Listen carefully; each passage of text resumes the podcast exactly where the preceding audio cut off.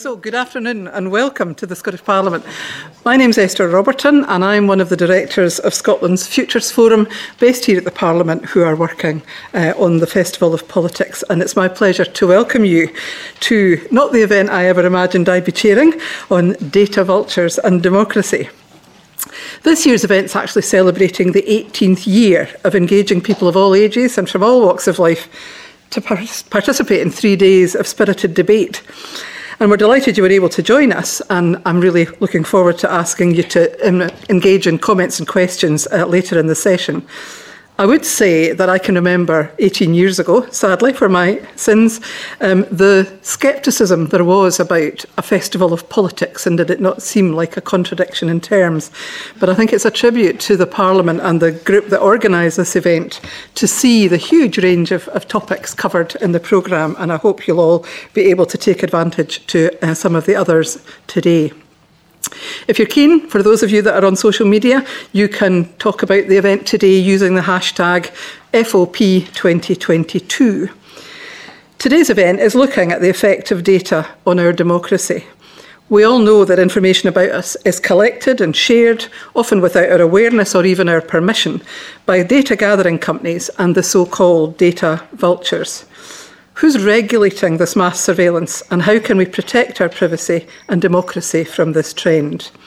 I'm delighted to have three experts. I just have to hold the coats. Um, I don't know very much on this subject at all.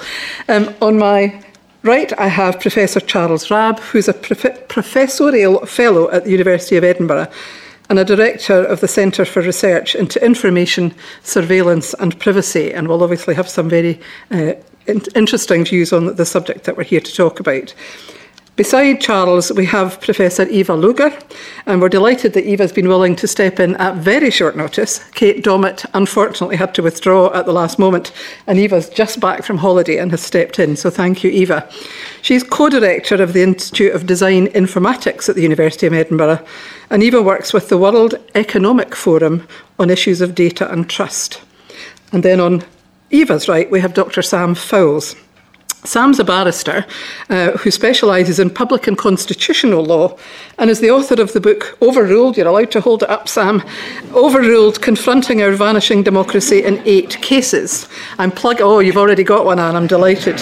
Um, I'm delighted to say that Sam will be in the garden lobby after the event signing the book for anyone that wants it. Um, and we've been having some fascinating discussions um, earlier about the cases that Sam's been involved in, including the post office and others, which I'm sure we'll hear about today. So, as I said earlier, there will be an opportunity. I'd like to make it as engaged as possible um, for you to make comments and ask questions during the event. But I'll get us going um, by posing some questions to the panel to get started. So, as I've already said, I come at this issue as an interested non expert. I do know a little about data from time in the Health Service, but Charles, would you kick us off perhaps by explaining what data on us is collected, who collects it, and how is it used and perhaps even abused? Uh, thank you very much, uh, Esther. Is this? Do you want to perhaps pull it a bit closer? Can everybody hear Charles? Okay. Is that is that better? Yep, yep that's fine.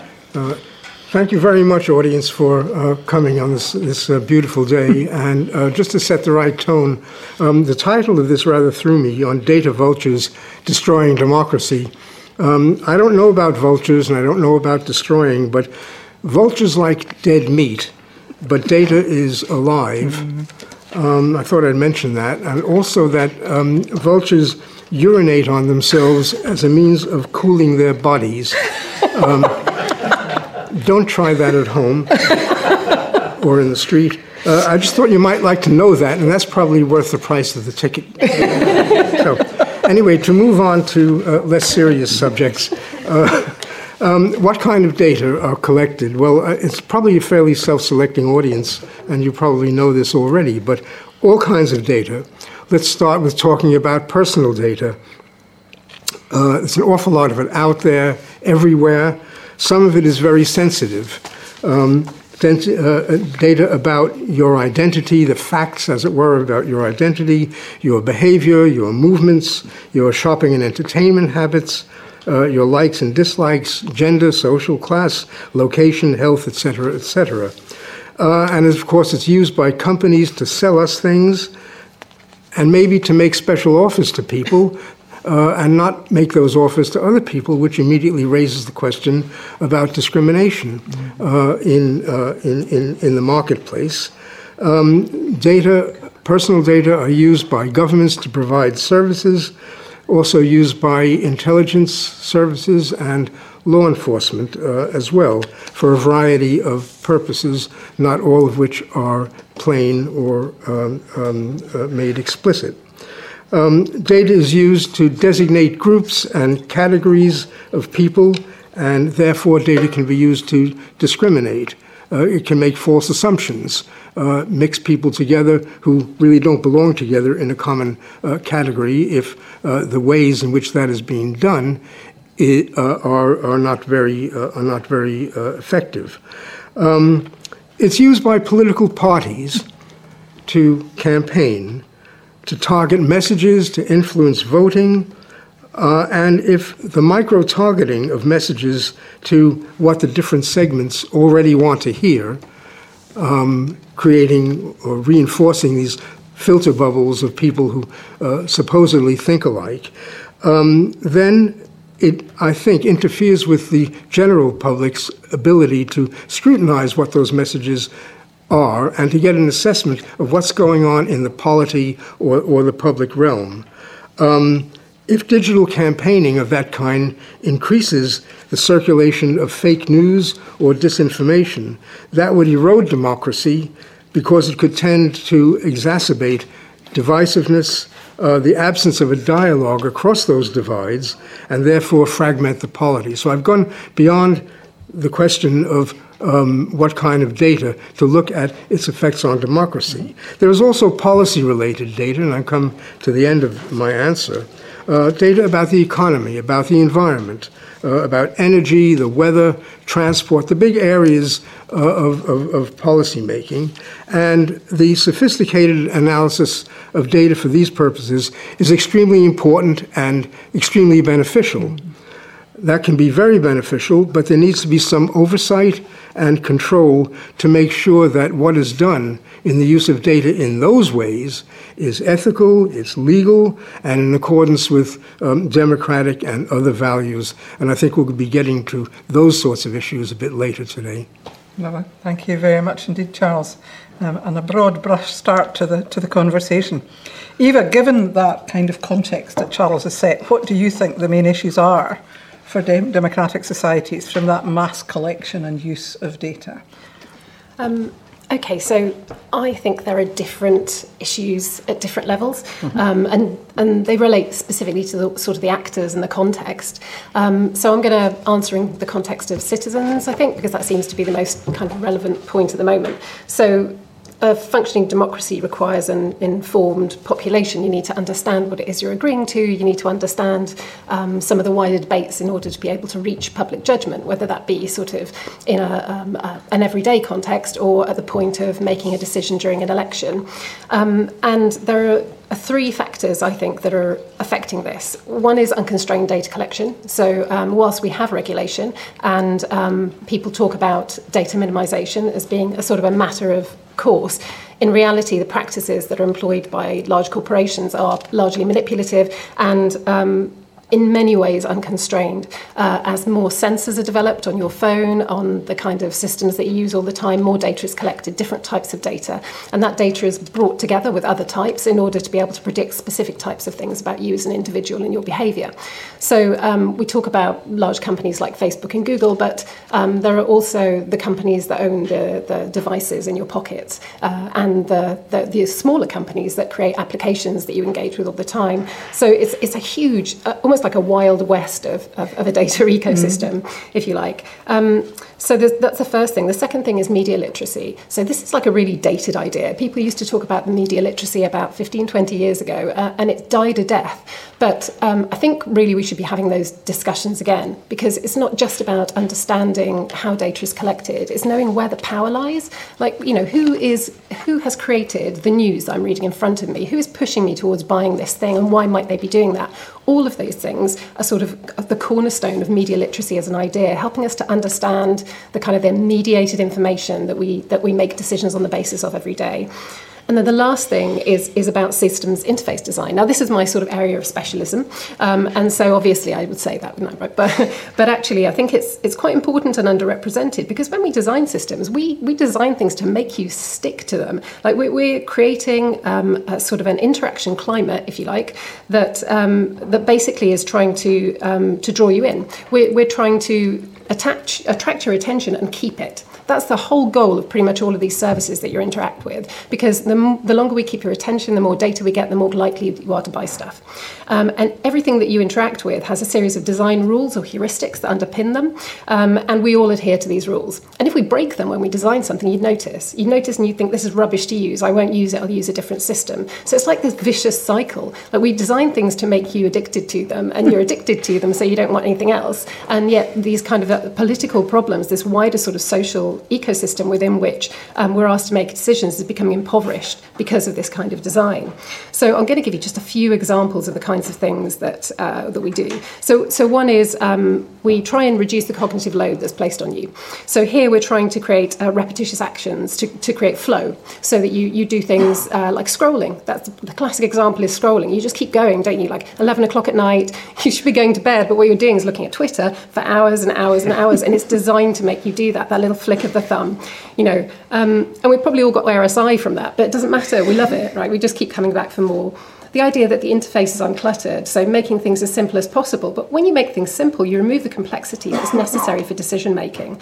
And, and that's the thing, that's really a lot of the crux of the matter. Everything is simplified to the point where, you know, it's binary. I mean, politics to some extent have always been binary, but I think more so today, where we're talking about these kind of extreme polarization between different perspectives that almost look like warring factions through the kind of the mediated internet based environment. Um, and part of that is the fact that we're trying to reduce things so that they look pretty to you and you want to use them. Um, thirdly, we seek what we call habituation. So this is where we create a, a, an interface that's supposed to train you to use it in a particular type of way. Think about the, the I mean, uh, you know, not not particularly this company, but simply because I'm more familiar with their products as everybody is, I think Microsoft. You know, they create systems, uh, sorry, and software that looks very similar across all the packages. And they do that so that you know how to use all of those packages over time. And, and that's a form of habituation. But that habituation can be used for more nefarious purposes. So not just for software use, but for online experiences where the creation of things like tick boxes, for example, force you into particular types of behaviors. Mm. So, like consent online, if you think about consent, and normally you're asked to do something and you have to sign your name on a form. So, if you're signing a mortgage deal, for example, I know that's a lot of money and probably not a good example, but you probably read that document more than once, you know, and then you sign your name on it and you get a bit sweaty and uncomfortable, and there's some physical interaction that's going on there. Um, so, when we talk about uh, digital systems, the, the, the, analog to that is, is you checking a tick box.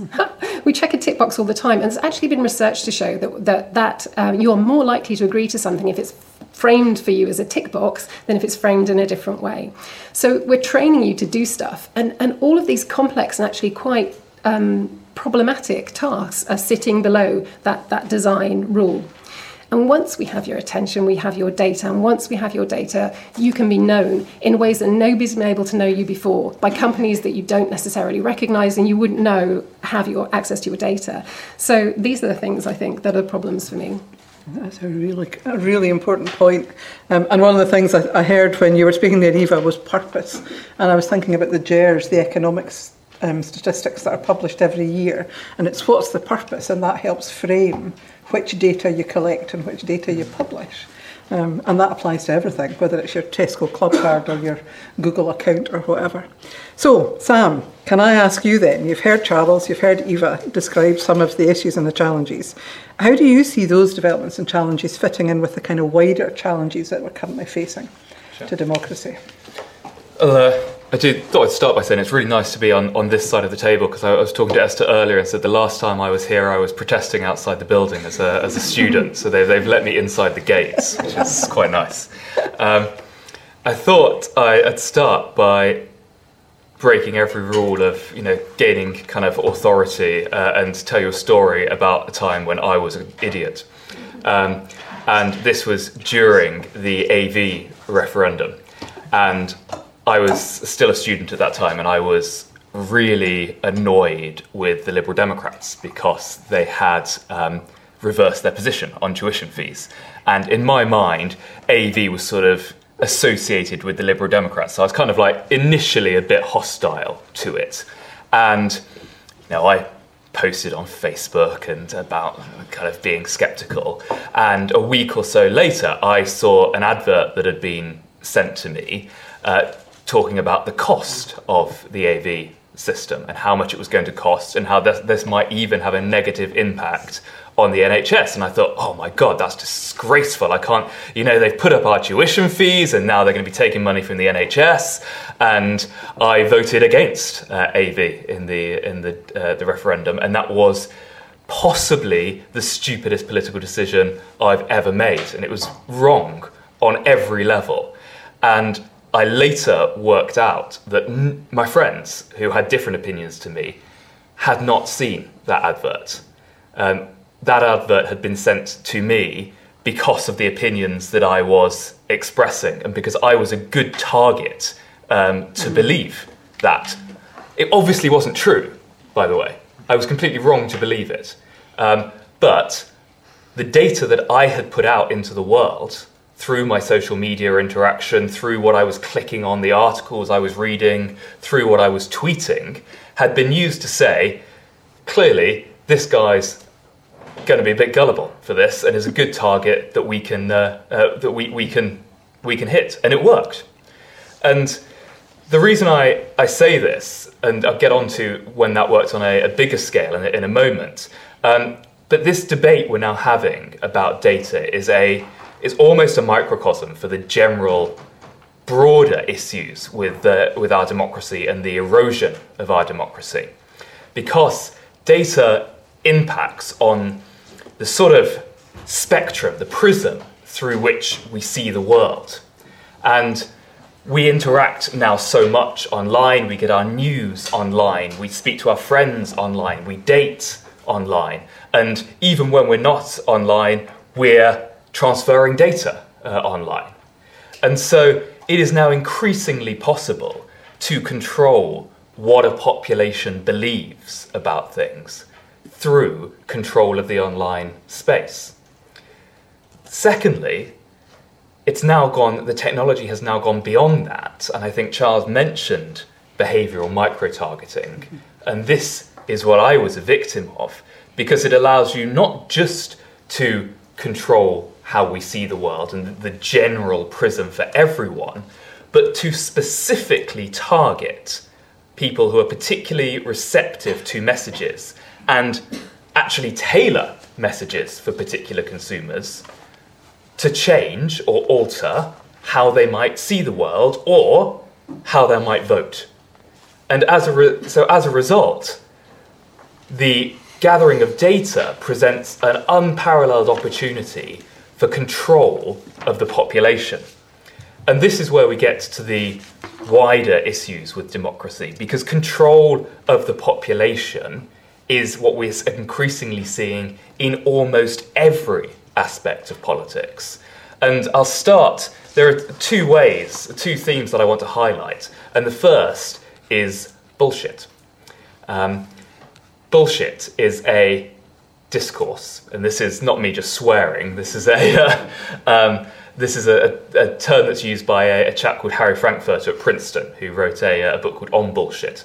And a bullshit discourse is what one not where someone is lying, but where the truth is entirely irrelevant to the discourse. And so, as a lawyer, it's fairly easy to cross examine a liar. You know, eventually, if someone's lying to me on the witness stand, I can, I, I can pretty, sh- pretty sure I'll back myself to get them to break. You can't cross examine a bullshitter because the truth is entirely irrelevant to them. And that is what uh, the living our lives online and more importantly, behavioral micro targeting facilitates because it facilitates a world where we believe uh, we're making decisions not on the basis of what is true and what is false, but on the basis of this sort of parallel reality that we are increasingly fed. And that makes it impossible to engage meaningfully uh, as, a as a citizen in a democracy. The second theme is centralization. And because it's not mom and pop shops, you know, round the corner that are, that are doing this. It's not your mate down the pub. It is governments and it's corporations, even small ones. And as a result, what we see is the prism through which we're experiencing our reality, through which we're engaging with our society, is controlled increasingly by unaccountable individuals.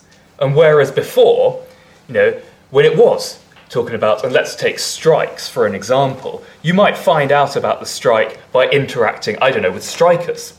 Um, now, you're equally likely to find out about the strike by looking at a, a targeted message talking about how they earn 60 uh, grand per year.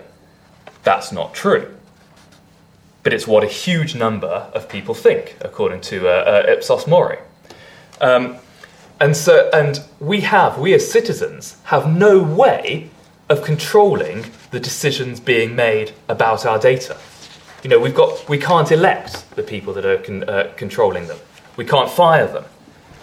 We can't, in a lot of cases, even take them to court when they break the law. And so, this is problematic for democracy because decisions are being made about how we can discharge our powers as citizens by people that we have no control over. Thank you very much. That's um, plenty of food for thought in that one. Um, could I maybe pick up on that and, and come to uh, come back to you, Sam, before I come back to the other two? Your legal work has mainly focused on ensuring that governments use their power efficiently and appropriately. How readily how ready, sorry, do you think the legal system and democracy more generally is, the legal system in particular, to deal with these issues? Um, well, we're not, basically.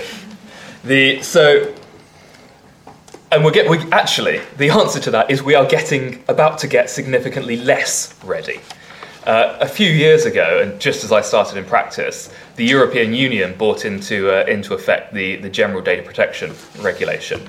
Um, now, this primarily focuses on regulation of the use of data at the point of collection and use. So when you're putting your, you know, something into an online form, when you're filling in a BuzzFeed survey or something, and they're collecting your data through that, that's what the GDPR is, is regulating.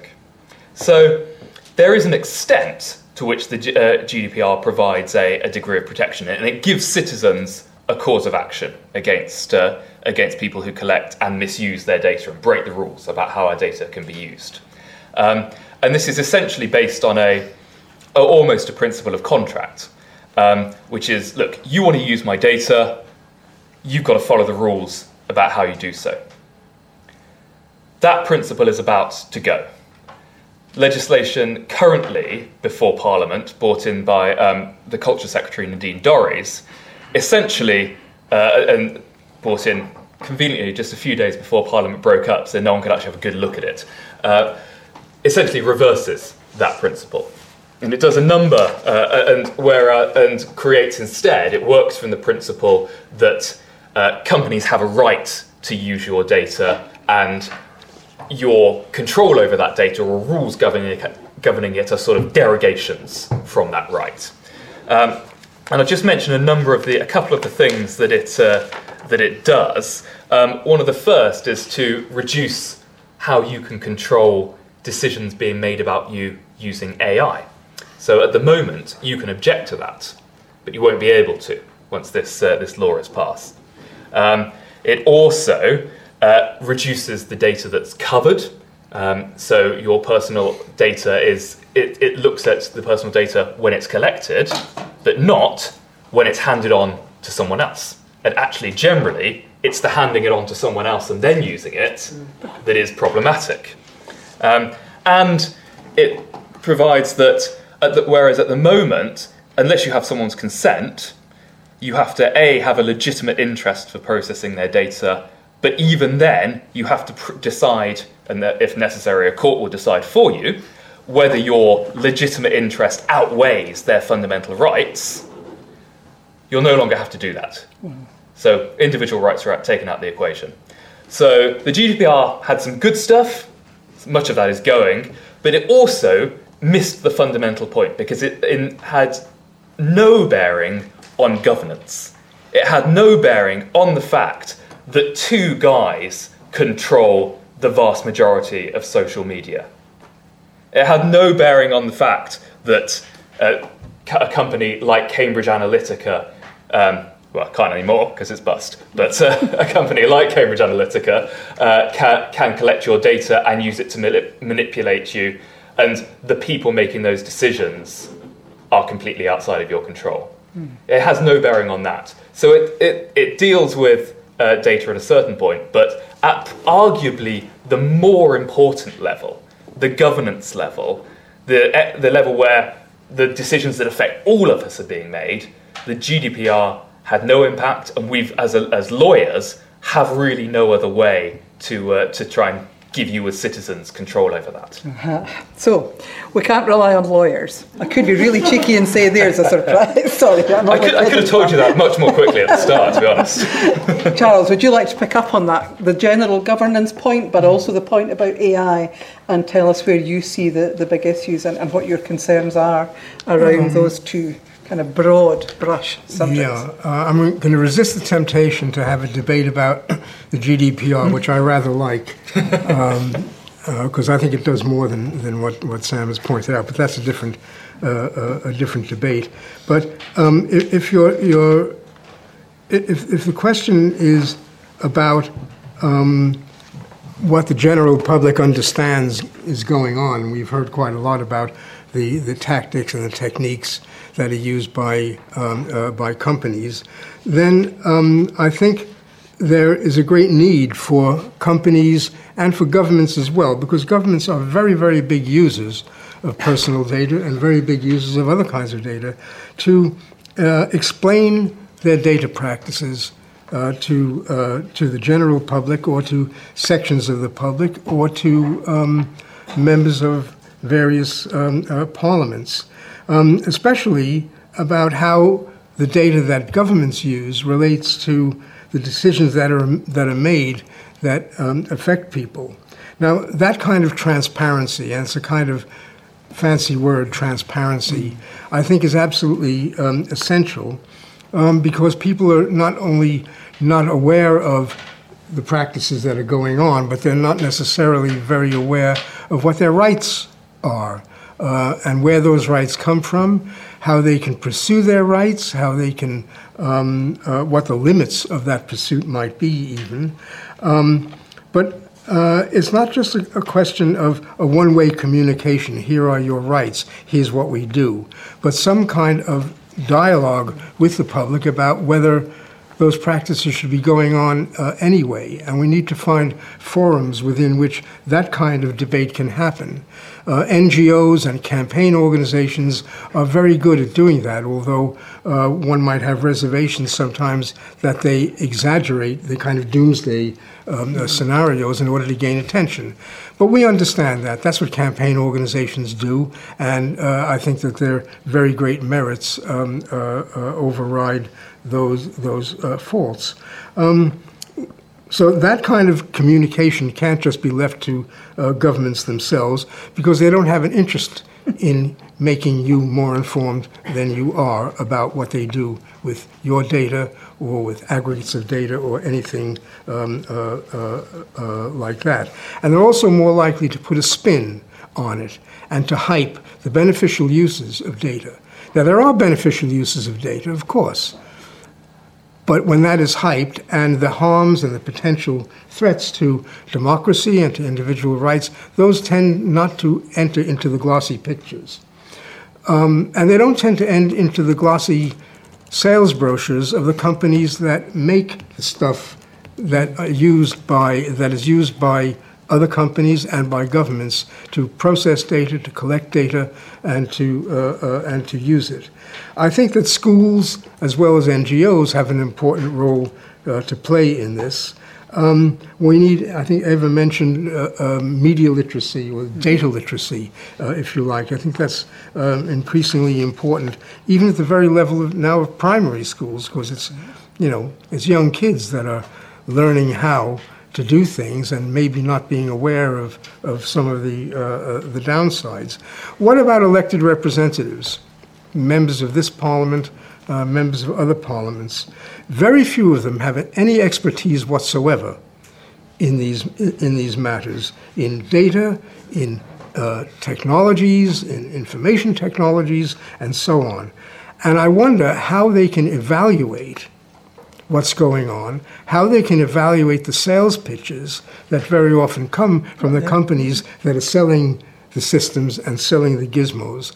I've been at, um, it's not just members of, of parliament, but also uh, people in organizations who are procuring uh, this kind of stuff. I've been at conferences and I've observed the sales pitches by companies, the glossy brochures, the, uh, the ways in which they present their their company's product that'll help you to analyze this or that kind of, of, of, data. And it is very, very powerful salesmanship. It is a very determined technique because there are millions and billions of pounds that are riding on it. And I think what is needed, uh, what has been needed for a long time in governments, is intelligent procurement and the ways of cultivating intelligent procurement because they're spending this money on behalf of you and me and they may be buying things because they have been sold it without really understanding, and they're too embarrassed to say that they don't fully understand it. And a lot of the stuff to be understood is indeed difficult to understand. So there's a dilemma about procurement, and I think that's extremely, uh, extremely important.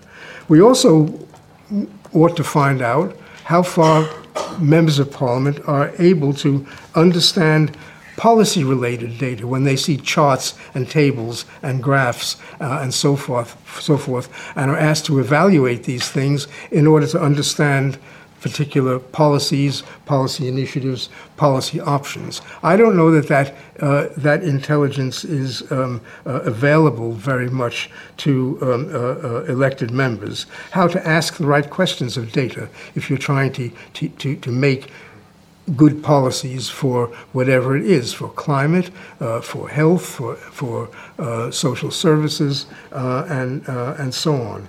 Um, where do we get that kind of training? How does that happen? Factually, I don't know how it happens in the Scottish Parliament. Uh, I think I know a little bit about how it happens in the UK Parliament and the role of organizations like the, um, uh, the House of Commons Library, for example, in inculcating greater knowledge amongst uh, amongst members of, uh, uh, of, Parliament. But I come back to the main point that um, very few people with with um, uh, te- technological understanding or training get into politics at mm-hmm. that at that kind of level. There are good examples of how even a kind of lay bunch of MPs or members of the House of Lords can put on investigations uh, can mount investigations into topics that are highly uh, technical and to gather the data from people who come and give that kind of evidence and then write them up in very, very good reports. I could name some if you, uh, uh if you wanted. There's recently been a very good one from the House of Lords uh, Justice and Home Affairs. Is it Justice Home Affairs Committee? Yes, uh, which is on this, this very sort of thing. and those are worth reading because they're very informative for members of the public. I know people don't like to read great, big, fat government documents such as we are all bidden to, to, to, read, but you learn a lot through them. You learn a lot from the horse's mouth, as it were, uh, uh, from the people who come to give evidence for those inquiries about what goes on, uh, and, and that's very useful. Now, how do you filter that through to general understanding amongst the public. Uh, I don't know, I and we don't have that long a time here today to open that out. But I think that what is really needed is is um, public education of the kind that isn't preachy, that doesn't assume that people are idiots, could I maybe saving pick your that, presence? could I maybe pick that point up, Charles? Because yeah. I think I think you mentioned two things that struck me forcibly, and one we were discussing earlier: would there be any school classes or school children here? And obviously, I don't think there's anybody um, of school age here But what I heard was almost that argument, which I've heard a lot recently, about what we need to be helping our young people do is learn critical thinking, not just about data, but about, uh, about everything. Um, so they don't believe everything without asking the questions. But as a plug for the Scottish Scotland's Futures, Futures Forum as, as co-host here today, your point about the politicians is well made. And the point of the Futures Forum is to try to provide opportunities for our members of Parliament here to think beyond that electoral cycle. And we're doing a project over 20 years about democracy, and AI um, is a big part of that. But you're absolutely right. We're talking to 129 MSPs who have a, a limited knowledge in that area and who have lots of other challenges and things they need to learn. But that public education is an important point we shouldn't lose, and I'm sure we'll come back to. Before I open up to the audience, Ewa, you've said in a presentation before that a key, the key words of our online lives are personalisation, convenience, and immediacy. And I would almost add Charles's point about rights. How do those things fit with a healthy democracy in that kind of wider context that we're discussing about data and AI? Um, well, I suppose I think the I think I remember that. Thank you. Remember that talk. I think I think the, the point that I was making there is that, that they're not. They're like the antithesis of, of what you need. You know what what you're looking for when you're talking about um, democracy and uh, and debate is collectivism. You know representation of broad views and reflection. So complete opposite. But when we're um, interacting online, you know, most people will gather their information, whether they intend to, whether it's a byproduct of other sort of engagement, whether that's Facebook or Twitter, online. So you learn about the world, about politics, about current events through sound bites. Um, through abridgments of, of, wider information. And you know, research has shown us that very few people actually click onto the news story. So much of our decision, many of our decisions are being made on the basis of incredibly scant information and headlines. And you know, we all know that news is um, supported by news value. So when, when a journalist picks a story, what they're um, what they're looking for is is effectively something that is um, surprising, um, is local, is considered to be sort of sensational, um, uh, is relevant to a particular context, whether it's timely. So there are less popular news values as well. You know, it's the, the idea of um, uh, man bites dog rather than dog bites man is the classic line, isn't it? What they're looking for is stuff that's shocking, effectively. And that's what creates the headline. It's the shocking stuff in the news story. It's not the information you really need. So um, all of these sort of issues that we've been talking about, the kind of the, the behavioural advertising, um, the tracking people and uh, uh, ensuring that they stay with the systems that they're engaging with, and the kind of the, the polarization and also the lack of governance um, creates a situation within which personalization, convenience, and immediacy is exactly what guides our political discourse because um, we expect things to be personalized to us now. Mm. We get irritated when they're not um, if something is not convenient. You know, we're all busy, and actually, what we're all concerned about are things like are we going to be able to afford our energy bills? You know, um, oh my God, the mortgage rate has gone up. I need to buy food for dinner. You're not thinking about which party you're going to vote for or what Boris Johnson is or isn't doing, um, you know, or Nicola Sturgeon. You know, n- nobody really cares about those things on an everyday basis. And, and so we are driven by um, convenience to be able to meet our objectives incredibly quickly. And so we don't engage in the reflective practice of reading news necessarily. I mean, some demographics might, but the people who are most marginalised within society are those most under pressure at the moment and those least likely to engage with the kind of content that then helps them make better decisions. And um, I think that's the, the main issue is that, you know, I suppose if you're if you're in a university environment or you're in a policy environment, you have to read these documents. I read lengthy documents that are tedious for me. You know, you know never mind somebody doesn't have to read them professionally, and um, and even I would say I don't know how to make decisions about, uh, you know, uh, the, the, kind of points that come up when we have a referendum or voting because they're, they're, impossible decisions a lot of the time, and yet we're reducing them down to these sort of, you know, quick clicks where we just take a top slice of information because that's what's presented to us and we make those decisions. Um, so I would say that, you know, uh, I don't know how I don't know how you fix it either. You know, I was reflect on this quite a lot. Like, oh, how can we make it better? Well, you know, you get people to read more things. How? If you don't want to read a thing, you're not going to read it. You know, there's no simple fix to this. But stopping the kind of the design um, rules and the behaviours that we see companies engaging with at the moment, the massive collection of data, the combining of data uh, in order to make predictions about you as individuals, all of those things need to be stopped or at least controlled more than they currently are before we can get to the questions of how do you get people to engage with content, um, which I think is is just you know it, it's one of those impossible asks just now. Um, so yeah, I, I, I, uh, that's a bit depressing, isn't it? But there you go. That's, that's my answer to the question. We're all. Going to hell. It is yeah. really interesting though because I'm quite a recent I'll not even say a convert to Twitter. I, I, had my arm twisted for a particular purpose. And you're absolutely right. Once you've signed up for that purpose, you are hooked. And I was fascinated that they introduced a feature that said, Do you want to read the article before you retweet it? Because I would never have thought of retweeting something where I hadn't actually read it. Because all you're doing is retweeting a headline that might bear no resemblance. And of course, we've not talked about the kind of broader media, because of course, the journalists that write the articles aren't the people that write the headline. Someone else writes the headline. So I thought that was a really interesting point.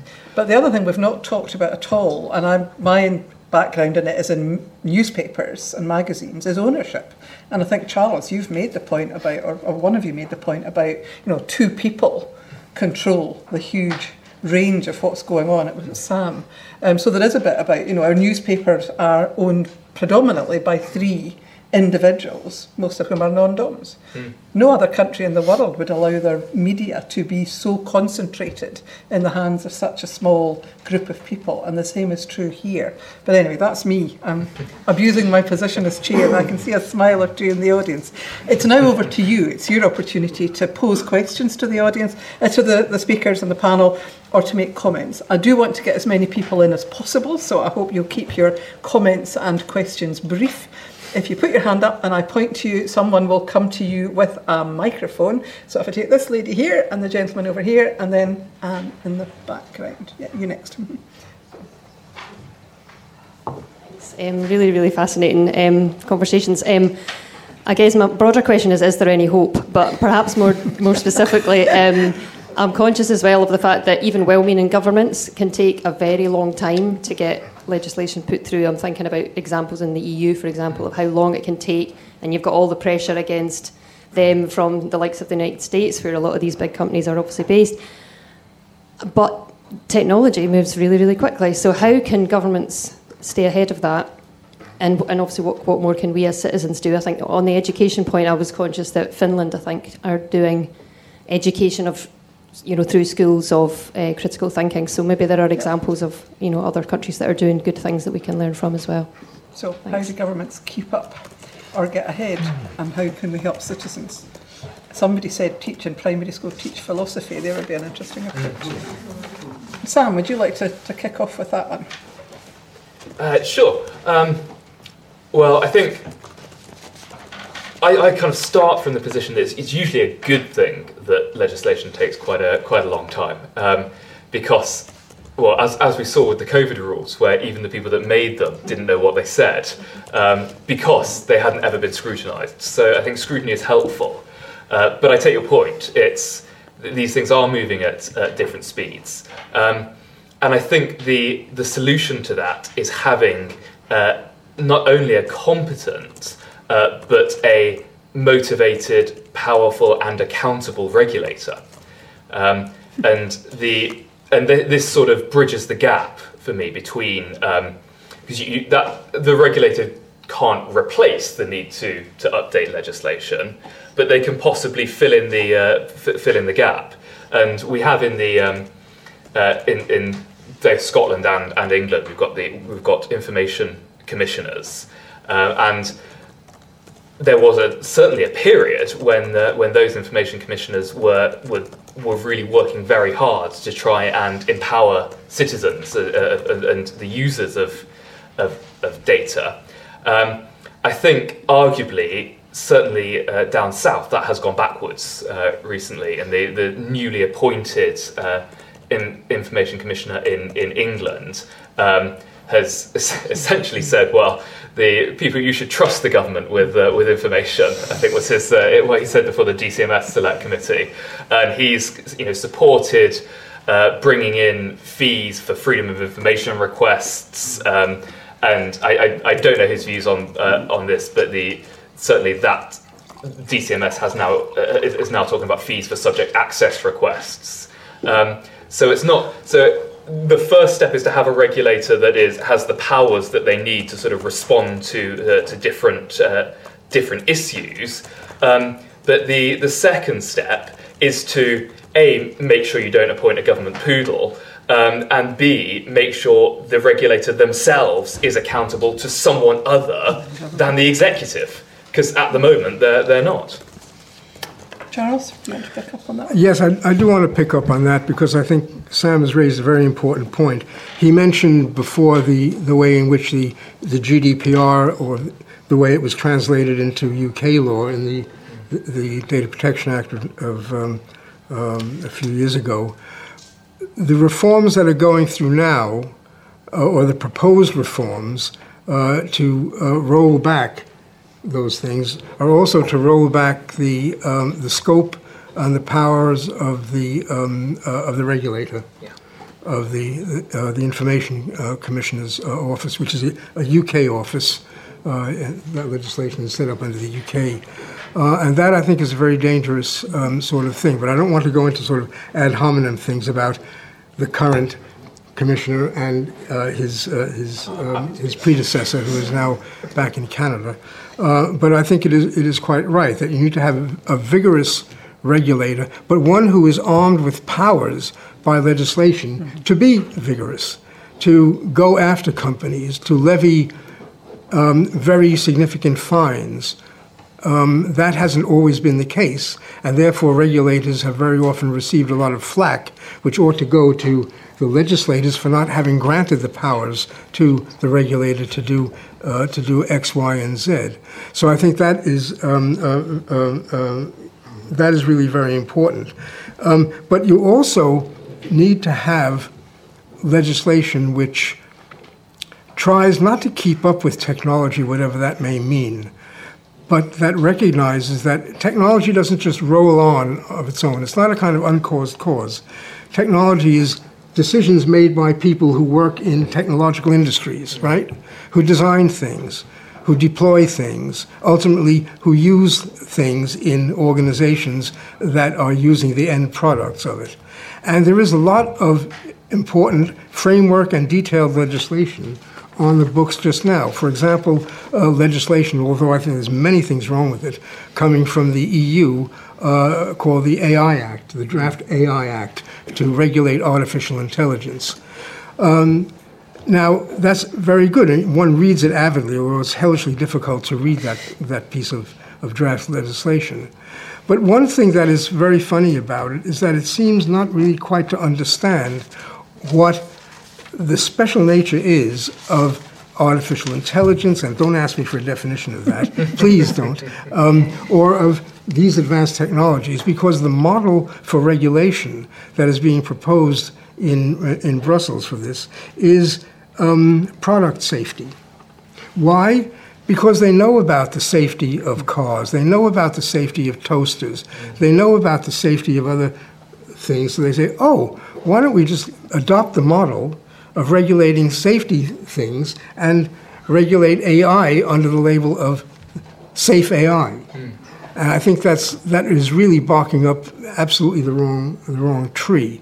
So that's not very good. So we need to have the ability to criticize what is being proposed for legislation, which will ultimately then down the line be a proposal for uh, having a, some regulatory machinery to enforce and to, to oversee what is being uh, what is being regulated. So the whole process of not just talking about regulators, uh, but talking about the whole legislative process that sets that kind of thing uh, uh up. Um, I could go more uh, uh, on this about other means of regulation. Uh, maybe you'll call upon me later to do that, or I can say that in the closing statement. And I think a really important point that Sam made, um, which I have a very personal vested interest in, which, which doesn't matter, is the bit about who the regulator is answerable to. Mm. Because if the regulator is answerable to the government, that gives you a particular set of challenges, whichever government's in power. Mm. It really should be that a regulator is answerable to Parliament, which is a different model altogether. Well, as if I just, just interject, the Information Commissioner is not um, uh, answerable to Parliament, actually. Yeah. Uh, the in, in Information Commissioner is um, uh, appointed by Her Majesty, and it's a separate. Um, that's the legal fiction, but it's an important fiction, meaning that they can't be sacked by a minister. Ah. In other countries where there are ministerial appointments as regulators, they can be sacked, and they have been sacked by government ministers. That doesn't happen. No, that, that's encouraging because normally the, the kind of model I'd looked at was it would be Parliament that could make that decision, and you would need a two-thirds majority, um, which would protect a government, you know, protect a regulator from the government. Yeah. Anyway, yeah. Um, we've been discussing AI, and obviously um, that's one of Ewa's areas of specialism. I can't plug her book to be found outside because it's not out yet, but there is a book coming out called What Do We Know and What Should We Do About AI?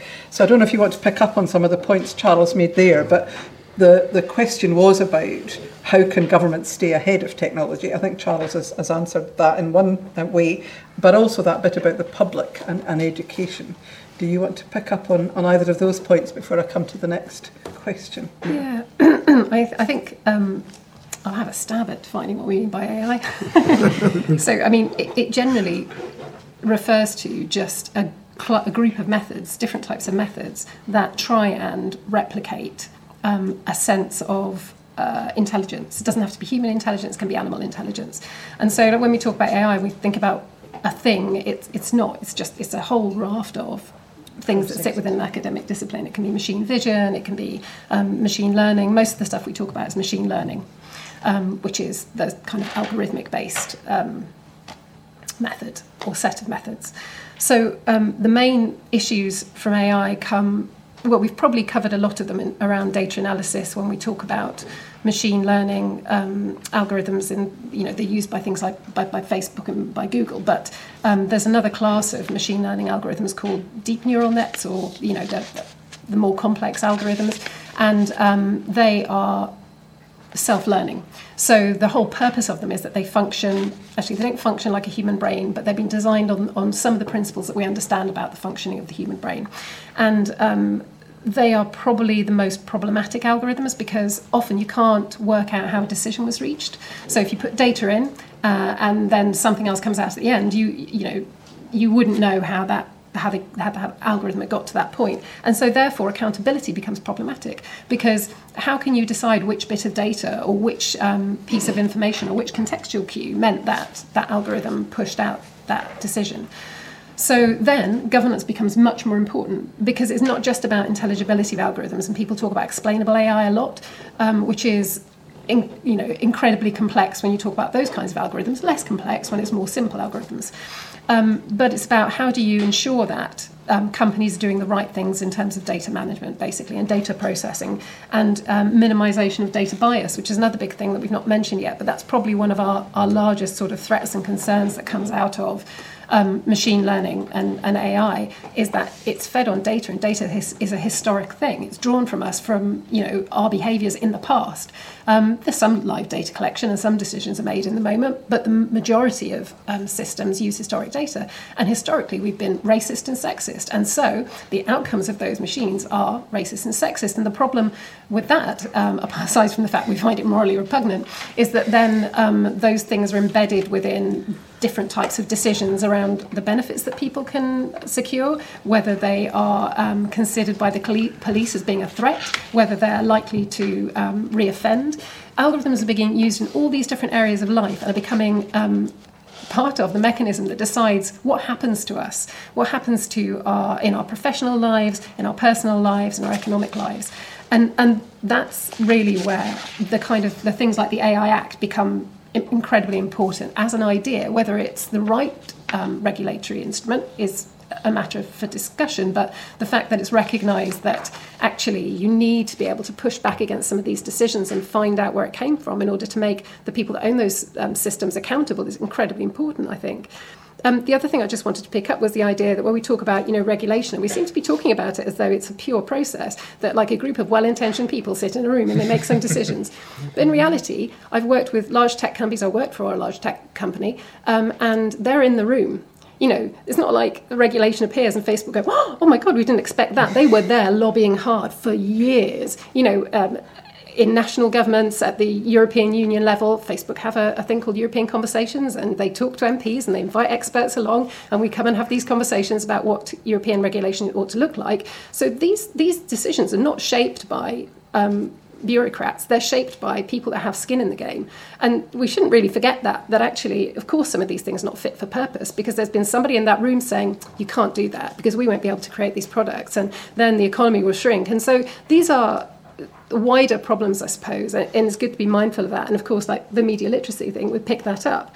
Um, the other point I think is useful to, to say that it'll be nice to have machine learning specialists in the discourse. Increasingly, that is the case. People are sort of engaging with policy. I know that the chief scientific advisor for DCMS at the moment is a computer scientist. He's my old PhD supervisor, in fact um, Tom Rodden. But he, uh, but just having people like that who can sort of say that's a really ridiculous decision because you don't understand how that system works is really important when regulation is being designed, mm. and it stops some of those issues about regulation being slow because largely you can, you know, you you can't predict which is going to be the popular technology, but we know what areas of research are having most money invested in at the moment. You can make reasonably good predictions about what's going to be a problem in the future. And of course, we have ethicists who, you know, cluster together to tell us that we're all going to hell. So um, that's also useful, I think. Okay, Charles wants to make a point. If you can keep it really brief, because I'm keen. I've got at least two other people with their hands up. So, Charles, you want sorry, to pick Why don't you take the questions first, and I can come, come back on it. Gentleman in the front row there, and then Anne over on that side. Yes, I've noticed that on more and more websites, they're asking for more and more information in the form of cookies. And we use cookies, and, and in some cases you can opt out, in other cases you can partially opt out, and in some cases you can't opt out at all. You, you must agree, or at least take some action, uh, before you can see what's, what's further on the website.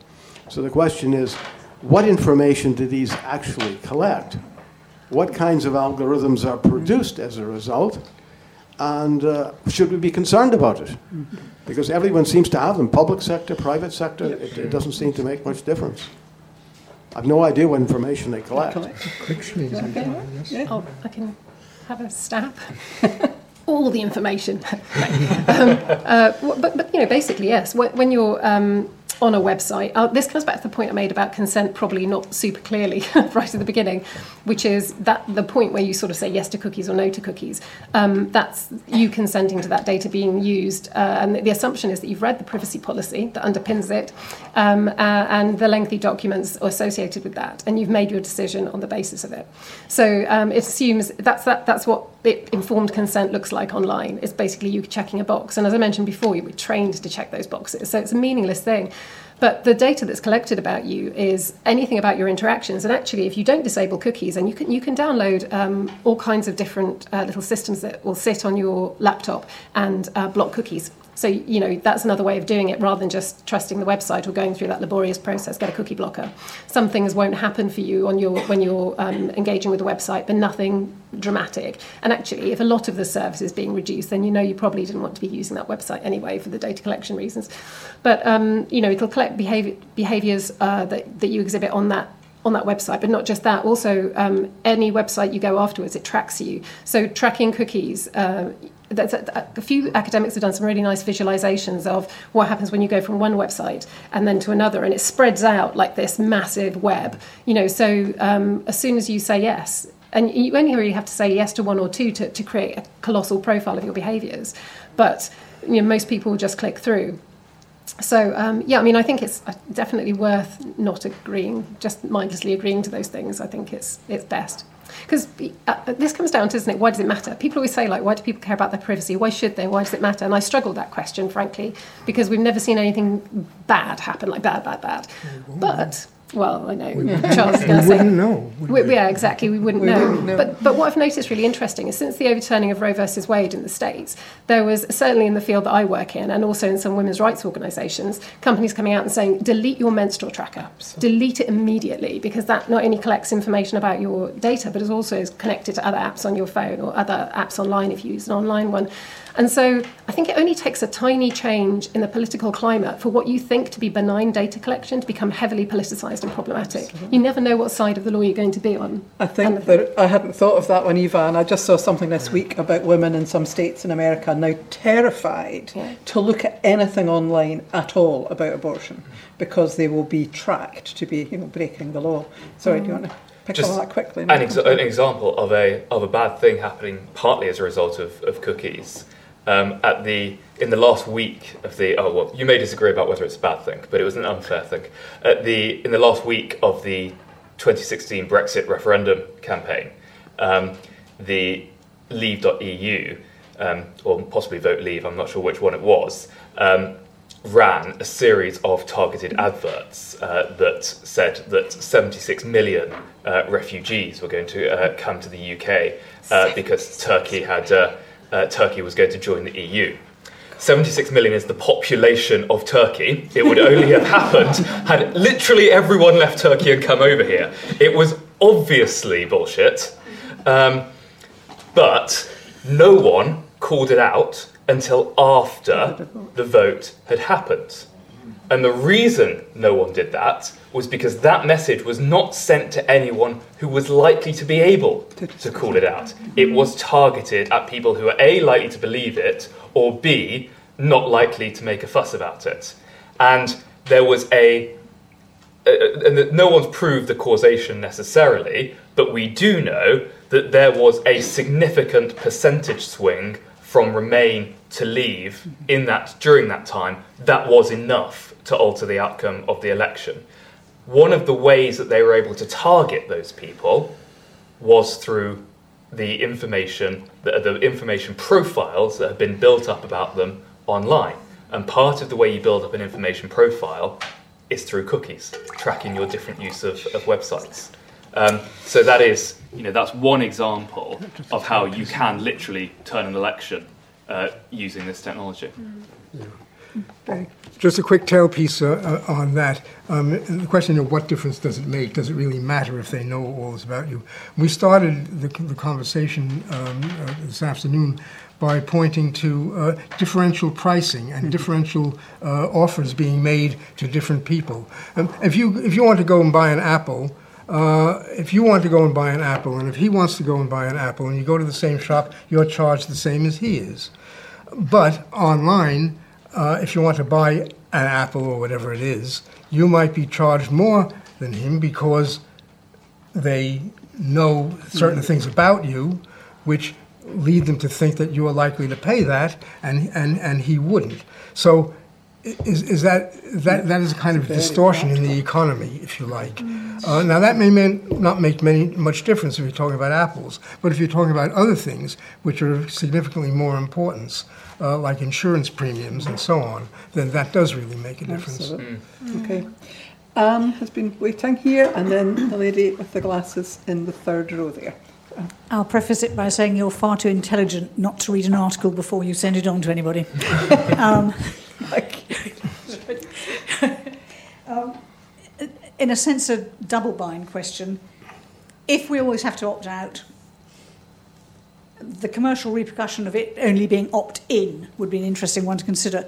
But I'd like, in particular, if I may, to address my question to Dr. Forbes. You were talking about, you and Charles were talking about procurement. The miscarriage of justice in the post office case and the taking apart by Patrick Green of Fujitsu in the civil action is memorable and significant and had consequences. My question is how do we deal with corporate, the corporate governance and malfeasance of misdirected procurement within the post office, an organisation or institution which was overseen by civil servants and during the decades of the post office scandal by nine ministers. It is one of the most shameful things so far this century. Sam, that one's for you. Um, well, the I think mainly we dealt with the ministers, if I'm correct, by promoting them, um, if I remember it correctly. Um, so uh, yeah, that that in itself might be a, uh, a, a sign of the, um, the the issues with our democracy. Um, but no, you're you're absolutely right. The the this was, and for, for those who uh, might might not be familiar with this case, this was a. Um, I suppose really a, a precursor uh, to the, the problems we have with uh, with data gathering today because it was it's result, revolved around a computer system and it was uh, the Horizon computer system was going to link up all of the post office branches and it was going to be the largest um, civil uh, non-military system of its type in Europe. And this was it was came in started coming in about 96 um, and it was this fantastic thing which only had one tiny flaw which it was that it didn't work in any way shape or form. Um, and it produced uh, spurious results uh, uh when in individual postmasters accounting um, s- systems and essentially said there should be money there should be sums of money there that, that weren't there and instead of remedying this uh, this situation the, the post office prosecuted hundreds and hundreds uh, for a variety of, uh, of different offences around theft and fraud. Um, and a number of those prosecuted, about 72, I think, of those prosecutions were uh, those convictions were overturned in the Court of Appeal last year, in which I was instructed, but that's only the, the start. Um, now, the, in terms of holding the, the individuals uh, accountable, um, there is not a structure in place to do that um, because the civil structure, um, the the le- the accountability there is well, these people, some of these people were falsely imprisoned, they were falsely uh, uh, falsely convicted, so they can get compensation. But that compensation is going to come from the post office, not from the individuals who who made these decisions. Um, the the members of the board have uh, gone on to other jobs. Uh, the civil servants have gone on to other jobs, uh, have, have been promoted the only way um, to, to hold these, them, them accountable, uh, I think, is through an independent, public, judge led inquiry with the power to compel evidence. Um, because, and that, uh, that is the only body, because there's, there's not a body of law that specifically exists to deal with this. Um, so that is the o- only body that will have the ability to say, right, you, we think you're involved, you need to come and answer some questions about this. And so, at the, and at the end of this process, we're going to produce a report that says, well, this guy said this, and it wasn't true, and it led to these five convictions. This woman said this other thing that was true, uh, but she was ignored. Um, it's only by identifying that that we can start to hold people accountable. But even if we do that, it then relies on political will to say, well, right, these civil servants won't be promoted further, these ministers won't remain in, in cabinet. And unfortunately, increasingly, who gets promoted in government depends not on are you good at your job, did you wrongfully imprison 200 people, it's are you loyal to the Prime Minister. And so that's where the system sort of breaks down. So, so I know you asked me how how do we hold them accountable, and I suppose the answer, the short answer is I don't know in our current system. In our current system, I'm not sure we can in the way that you're talking about. What about Horizon and Fujitsu? Mm-hmm. Well, that's a, that's a very good point. But uh, again, the so Fujitsu. I think, it maybe, just... I think it maybe takes us off the data point anyway, so yeah, maybe that's what, a question. It's a really interesting question, and I want to think about it. Um, but maybe, do you want to talk about it afterwards? Afterwards. Come okay. and, and... I'm going straight to another event, but if you're here later, yes. Okay, brilliant. We'll do that. The lady with the glasses on her head in the middle row. And then there's someone up at the back. And Hello. Be... Um, I wanted to um, sort of as well, so answer the question a little bit about what the bad things uh, from privacy, um, um, and in the context of the work that I do, which refers to something else that's come up, which is that you know where, where is the critical thinking training for primary schools, uh, school pupils? So just to say that that's something that I do. I go into schools and do creative learning with um, P7s and S1s. Um, so kind of get them to tell stories and create robots and find out about the history of the internet and what it means now and why we're living in the world that we're living. So it's a, a program about digital citizenship and cyber resilience.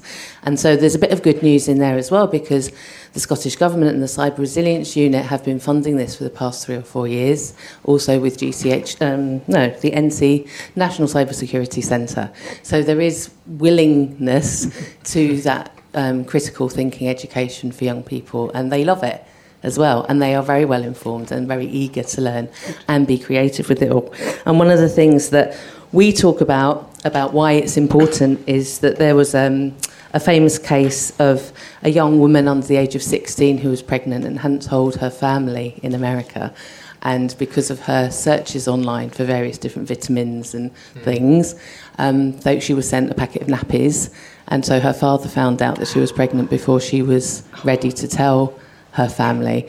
And he went and complained, and so it does sound like this was quite a loving, caring environment, and nothing bad happened to her because of it. But it could well have been Disaster. all kinds of reasons why that young person was pregnant by somebody in that household potentially. So the, the potential for harm when you mess with people's privacy is enormous, mm-hmm. both on a personal and also like the national yep. and global levels of democracy. Well, she told the story the other way around, though, because it's good to know that you're actually in there addressing the question the lady in the front asked earlier. But yeah, you're absolutely right, and those those stories are terrifying.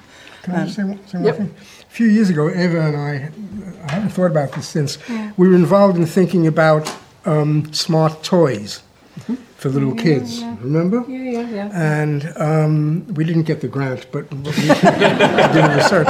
Uh, but uh, you know, this is being developed quite a lot by Disney and lots of other companies. It's a mm-hmm. multi-billion pound uh, market around the world of cuddly toys which gather information from from the kids and possibly with Bluetooth can Broad can, can send it Cayla? out. Is that the name of the doll? Do you remember the Cayla doll? Cayla, the yeah, Cayla doll, that's right. And uh, in Norway, that was banned, actually. They banned Cayla, I believe, in Norway because activist groups got up you know, campaign against it and so on. So these are cuddly toys, you know, you become familiar with it and you, almost like the sort of Alexa thing, I guess.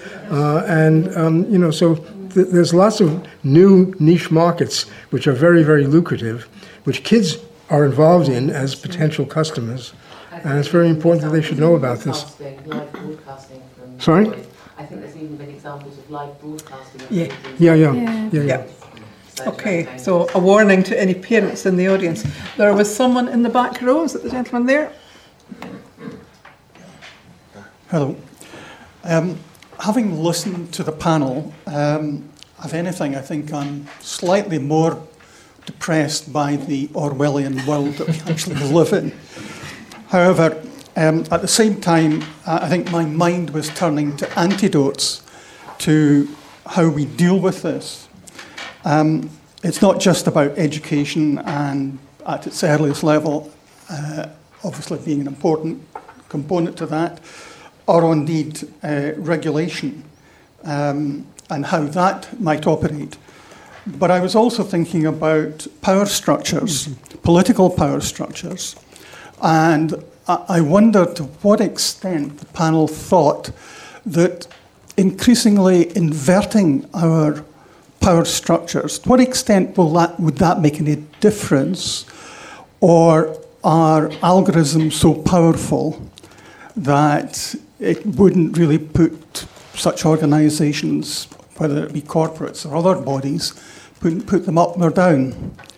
But I just wondered whether we need to think about uh, power structures, a more effective way of, of, of dealing with and controlling uh, information of various kinds that come to us, um, and perhaps uh, uh, acting in a way to combat uh, what seems to be the cons- very considerable manipulation that mm-hmm. goes on goes on on a daily basis. Yep, that's a very good question, and I'll give the panel a minute or two to, to reflect on that because I do think you're right. We have focused a lot on all the risks and the dangers, which are enormous, but we also have to acknowledge that that data could be a huge power for good if the power structures were, were in place to, to make sure that was how it was directed. So, Sam, would you like to kick off on that? Yeah, I'm, I'm so glad you, you raised that point because I've been sort of sitting here thinking that I've missed the main point in this, these, these questions and answers. And the, the key point is this is, I know it's in a new paradigm, but it's a very old issue. It's the oldest issue, or the oldest debate in democracy, which is who has power, who doesn't, and how is it controlled. And that is the only, really the only question that matters in, in a democracy. And so, the, and I think the actually comes back to, to your question, that the better answer I could have given to that was the suggestion you've made, which is we need to break down the power structure, the, the fundamental power structures here. And so that means uh, both in the private sector and the public sector. And we, I think we tend to think of the state as the only sort of concentration of, of power in, the, in, in a society. Um, and we, so we particularly think about holding the state accountable. But that's actually not correct. Any concentration of power needs to be uh, made accountable, uh, held accountable. And so, as citizens, it's not enough that we get to vote on our government. We need also to be, not necessarily in the same way, but we need to find a way to, to hold all, uh, all concentrations of power accountable. And corporates, particularly corporates that deal with, uh, well, no, corporates is a really good way to start. Um, because these are large concentrations of power. Some of that manifests in, uh, in, in, through data and online, some of it manifests in, in other ways. And the boards of co- uh, corporations want to make money. That's their job. That's okay. That's what they're supposed to do. But what is not okay is to kind of sit back and think, oh, well, you know, the, we can just sort of trust them to be nice guys and do, the, do good things and look after us. Because they're not supposed to do that. They can't, it's unfair on them to expect them uh, to do that. So we need to find ways to give both the people uh, who work in, and employees uh, greater power uh, over. Um, over the, the, sector that they're, that they're in, but also citizens who are affected by it, greater power over the, the sector that they're in. Um, and the second point I want to make on that, I, I've heard and said something around the li- along the lines of complexity or complex a lot, and it, it this feels complex to me because I, I don't have the sort of te- technical know-how um, that uh, that uh, professors Raab and, and have uh, there. So it, it, kind of this whole issue sort of scares me a, a little bit because I don't understand the, the tech. But actually, I don't think it needs necessarily to be complex, because at the moment, we're dealing with a very simple issue, which is that there is an asset that's our data. And that asset can be used in lots and lots and lots of different ways. Some of those ways are damaging to us. So the simple thing to do is say, don't use it in those ways. And I think possibly uh, Ewa's already given us the answer to the reason why that is not the case, um, be, uh, because the people helping to make those regulations want to use it in, uh, in ways that are damaging. Um, but it can be as simple as that. So I think the answer is make power accountable and make simple rules. I didn't think I'd find myself challenging a barrister, but I would have to say, actually, and it partly answers Anne's question from earlier about the post office if you are a director of a company, you might think your purpose is to make money, but if you look at your obligations under the Companies Act, mm. you have several obligations. And if those were being properly regulated and fulfilled, they include responsibility for your employees and the communities in which you operate. Mm. So it's a really interesting mm. point that we have a Companies Act. And I, I, spoke to a governance expert who said if you ask most directors on some of our biggest corporations, they won't be able to tell you what the seven obligations are. Mm. If they could tell you and they were fulfilling them, a lot of this wouldn't be an issue. That's a debate for another yeah, time. I was going to come back on that one. Giles and then Ewa. Yeah, um, we've been talking all along about regulation and about laws and about legal environments and so on. Um, the word ethics hasn't mm, really yep. surfaced. And in, in, recent years, there's been a, a great flourishing of um, the, the, intended development of ethical thinking about these things, because all the issues that we have raised today are not just a matter of law, uh, but they're a matter of, of, of ethics. Now, ethics sounds like a very kind of soft, cuddly term. How do you get people to think ethically, people in decision making positions, monopolists, governments, whatever, to think about the ethical dimensions of what they're doing. I mean, the law is, is rooted in ethics anyway. Ethical principles infuse the law. But separately from that, there is also uh, ethical thinking which could be applied to many of these issues. Now, there's been a raft of, and one can criticize that everybody's jumping on the bandwagon to produce ethical frameworks, lists of ethical values, ethical principles, and so on. Uh, part of my academic work is to look at all of these things and, and um, see what I want to make of it, what we ought to make of it. Um, but one of the things where it can have some traction is in a practical technique called an ethical impact analysis, uh, an ethical impact assessment. Uh, we're familiar with data protection impact assessments, DPIAs, under the legislation that's been mentioned, but now what has come along is ethical impact assessment. Oh. Um, and UNESCO, just late last, just last November, ratified a, a, a, document which all 193 UNESCO countries signed up to, um, for uh, ethical AI, for the development of ethical thinking and ethical practical mechanisms within uh, uh AI around the world. Now, it's great, you can sign, you know, uh, if you're a country, you can sign up to that, but what does it really mean? Mm. One of the things it does mean is to put in practice um, and to reinforce uh, a, a, practice which is already being used called ethical impact assessment. It's being used in governments, it's being used elsewhere uh, as well, in which if you're proposing a new system using an advanced technology, you have not only to say, does it comply with the data protection law, but does it comply with these ethical values and, and so on? And how do you begin this document? You begin by describing the data. Where do you get the data from? How do you get it?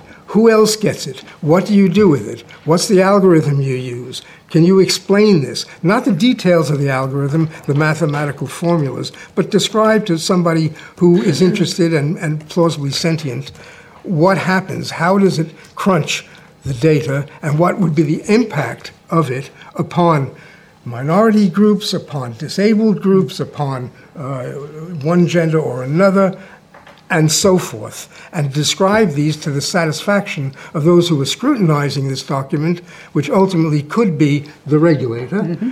or could be a parliament, or could be the general public. If you make these impact assessments um, available to the public, it would increase the amount of knowledge and understanding that people might have. Uh, and um, uh, I, I've seen these documents in government being used in the area of law enforcement because I have some advisory positions to do in, in various governments on, uh, on, on, concerning law enforcement, where ethical impact assessments are required to be done. It comes under the Equalities Act mm-hmm. of uh, 2010 and under a thing called the Public, Ser- Public Sector Equality Requirement. Duty. Duty. P- PSED. PSED, that's right. Yeah, okay. So I just wanted to say no, really that the ethical side of it can be developed, and it's not, uh, it's not rocket science either. Mm. Thank you. I'm conscious of time, and I do want to pose a kind of final question um, to the panel to give them a chance to kind of wrap up. Um, so, can I come to Ewa and let you deal with the points you might want to make there, but then maybe just go straight into the final question, which is if you have a single message for the people in the room, me and the audience, about what we as citizens should do to protect ourselves and our democracy, there's a great big catch-all, but you can use it as your kind of closing okay. remark. But do you want to pick up that, that question first? Question.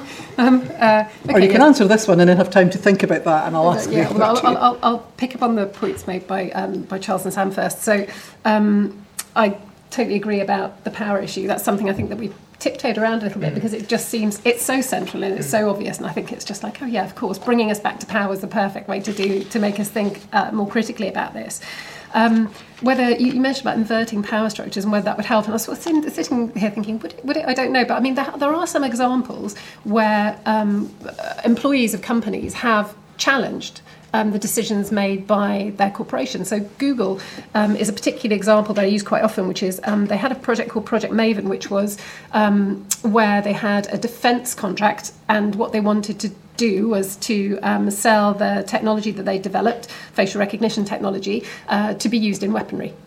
Uh, and Google employees did a mass walkout uh, and challenged this, wrote an open letter, and it became a massive sort of media item. And they backed down on that particular contract. I hasten to say they do have continuing defence contracts, as do all the big tech companies, but they backed away from that. And then another company popped up in America, took the contract, and actually they're far worse than Google would ever have been potentially. But you know, and this is the environment within which we're working. It's, it's that you you take power from one place and it pops up somewhere else. It's almost like you're playing whack-a-mole constantly with mm. regulation and also with where your attention should be. You know, one moment we think Facebook's the sort of demonic company, and the next minute something else crops up somewhere else, probably to do with you know biometric sen- uh, sensing or facial recognition. I suspect will be you know the next sort of scary thing, um, and just being aware of that climate and knowing where the next thing comes is is important. Um, one of the things about ethics, I mean, I was an ethics advisor for a while for Microsoft Research. And um, uh, I mean, one of the things I would say is that it's, dealt with in a very particular type of way, um, and uh, often very tied closely to tied very closely to regulations. So um, you know, the, the, the ethics person within that company is, is a legal person. They're not a moral philosopher. You know, no, they're not somebody or a sociologist or somebody who thinks widely about these things. They think about it in a very particular way. Now, that way is not the wrong way, but it does tell you how these companies think about things. They're thinking about compliance. Mm-hmm. They're not thinking about how do we do the morally right thing. And if they do, they scream it from the rooftops. And that's been called ethics washing by, um, you know, several academics. I think it was Ben Wagner that coined, coined the term, wasn't it? But basically, where he was saying that, you know, ethics is um, coming out and publicly saying, oh, we'll create our own ethical frameworks as a way that they bypass regulation. So they, they're sort of saying, but we're already doing those things. We don't need to be regulated. Look how good we are. We've written it on a piece of paper. And so, you know, this is the climate within which we're operating. And that feels legitimate to lots of people. When, people, when corporations come out and they say they're going to do this, it's like, oh, that seems reasonable. They're definitely going to do that. And they do have structures internally. I worked on one of Facebook's advisory groups where they bring us products that they're about to put in. They say, are these good or bad? And we go, oh, terrible. And then they go away, and sometimes those products disappear, and sometimes they appear. But um, the, the, thing that also I, I, is probably worth men- mentioning is that nobody in those companies I've ever worked with believes that what they're doing is wrong. Mm-hmm. They absolutely, you know, that phrase "drinking the Kool Aid." That's exactly what it is. In fact, mm-hmm. literally, they give you Kool Aid in some of the companies. you know, free free Kool Aid in the fridge, um, and and they, you know, they believe like Facebook believe that their mission is about connecting people. Every Facebooker will tell you that they're about making connections and creating a thriving social environment. It's really hard to talk to somebody about like about what, what might be the long term harms when they don't believe that they could possibly be doing anything wrong. And so there's also this culture within which you know tech people operate that is unimaginable until you're there. You know, in fact, like the, the campuses, if you haven't been on a, a large tech uh, company's campus, everything's there. They have barbers, they have restaurants, they have all the services you need. They never leave the little world of Facebook or Microsoft, or you know, it's just they're just there. And so, because there's so little influence from the wider world, you know, that's what you're arguing with. That's the person that you're having a conversation with, trying to convince them that what they're doing is morally repugnant. It's just like, no, they don't see it. So um, yeah, I think it, it's there are these instruments and they are important, but I just I, am super skeptical about them. You know, it's my bread and butter. Like, I, you know, I, am on the same sort of side of the, the wall as, as Charles. It's just the more I see these things being deployed, the more I just think they're not solving the problem. And the last point I'd make is that the future is really hard to predict. And the main weakness of ethical impact assessments, like, like privacy impact assessments, I suppose, is that we don't know. Tech, tech is adopted and appropriated. I mean, the internet, that was not what it was designed for, right? So um, we can't tell when we're creating a product where it's going or what people are going to do with it. And so, if the extent of your ethical impact assessment is making sure that when it comes out of the gate, it's you know solid morally, that's not really solving our problems because mm. the, the, largest issues occur when they're when they're used, you know, and, and applied in different contexts. Yeah. Okay, we are very nearly out of time, so Sorry. I'm conscious. Sam and then Charles and Ewa, if you want to add anything else. I posed the question. You can the one message, well, it's it's very simple, guys. Just one simple thing we need to do, which is fundamental constitutional reform of every aspect of the state. what uh, you but the, the, serious point there is everything we've suggest, uh, talked about today is about regulation, uh, and it's about the the, uh, the balance of power and the distribution of power. Government is not going to regulate to protect all of you unless it's accountable to all of you. and it can only make government accountable by reforming our constitution. Um, so that's what we've got to do. Charles? Uh, not much more to add. Uh, I'm probably as skeptical as Ewa is about the, the ethics stuff, although I'm willing to give it more leeway because it, it um, it's not a one-off thing. You know, you iterate as you learn more about what the future. The one thing I wanted to raise is the question of security and safety. Uh, lots of data is used for national security purposes. National security, politicians will say, is the number one priority, the number one uh, rationale for the state is to keep you safe, to keep you secure. There is no definition of security in legislation. Uh, there's no definition of security in uh, the um, uh, intelligence uh, service legisla- legislation surrounding that. We need to open up what we mean by safety, what we mean by security, and whether um, our rights and freedoms and liberties and privacy have to be held in the balance against something called security and safety. That is the way it is normally put by politicians and, uh, and others. I think that's a false dichotomy. Uh, and uh, I think that the question about security and safety needs to be dealt with more than just by mentioning those terms, security and safety, in which we then say, oh, that's okay then, so you can do what you want with my data as long as you keep me safe and secure. Because I think there is a lot more to be said about that. That's a really important point, and we could probably have had a whole discussion on that issue alone. Sometime we should. Wow, I would love it. Ewa, do you have any final comment you'd like um, to make? Yeah, I'm just going to come back to that term, data vultures, um, mm-hmm. because I, I was thinking, are they vultures? And and I think um, I would disagree with it to say that they are.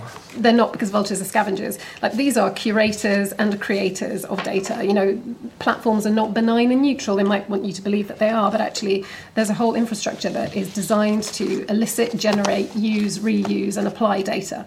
So they're not vultures at all. They're like the problem. And um, the uh, the power rests unfairly with them. And until we have the kind of reform that Sam talked about, I think um, what I'd say is be an active consumer because that's what it means to be a citizen today, right? You're not just a, you know citizen working in a public sphere. How you consume, what you consume, the rules that you apply, they're the things that will keep you safe in the short term. So, you know, find out about cookie blockers, um, make sure that what you're reading has an element of veracity, and make sure that you're informed because that's, I think, the only way that you can be certain that you're protected. Thank you very much, all three of you, for being so concise. And you've just reminded me of something someone told me a very long time ago when we were not in this high tech world. But he said, We talk about information. You start with data, you turn it into information, that becomes knowledge, and if you really do well, that becomes wisdom. And maybe we'll all leave here today a little bit wiser thanks to the contributions from our panels. Just to remind you, Sam will be in the garden lobby signing his book if anybody wishes to go and join him there, either to further the conversation or to buy the book and get it signed. This panel event is one of the last events of the, the festival, but you do have time to join um, a couple of other discussions. Uh, one that will already have begun, but you can still join, is Do You Trust Politicians? And to finish the festival this evening, we've got two different but equally interesting discussions. One is in conversation with the writer Lemn Sissay on his best selling memoir, My Name is Why. And the other, which picks up Sam's point, is a discussion on the state of the UK Union. So do feel free to join. We have to end there, but I would like to thank all of you for joining this event this afternoon when you could have been out there in the glorious sunshine. Um, but also a huge thank you to our panel, Sam, Ewa, and Charles, and I'd like you to thank them in the usual way.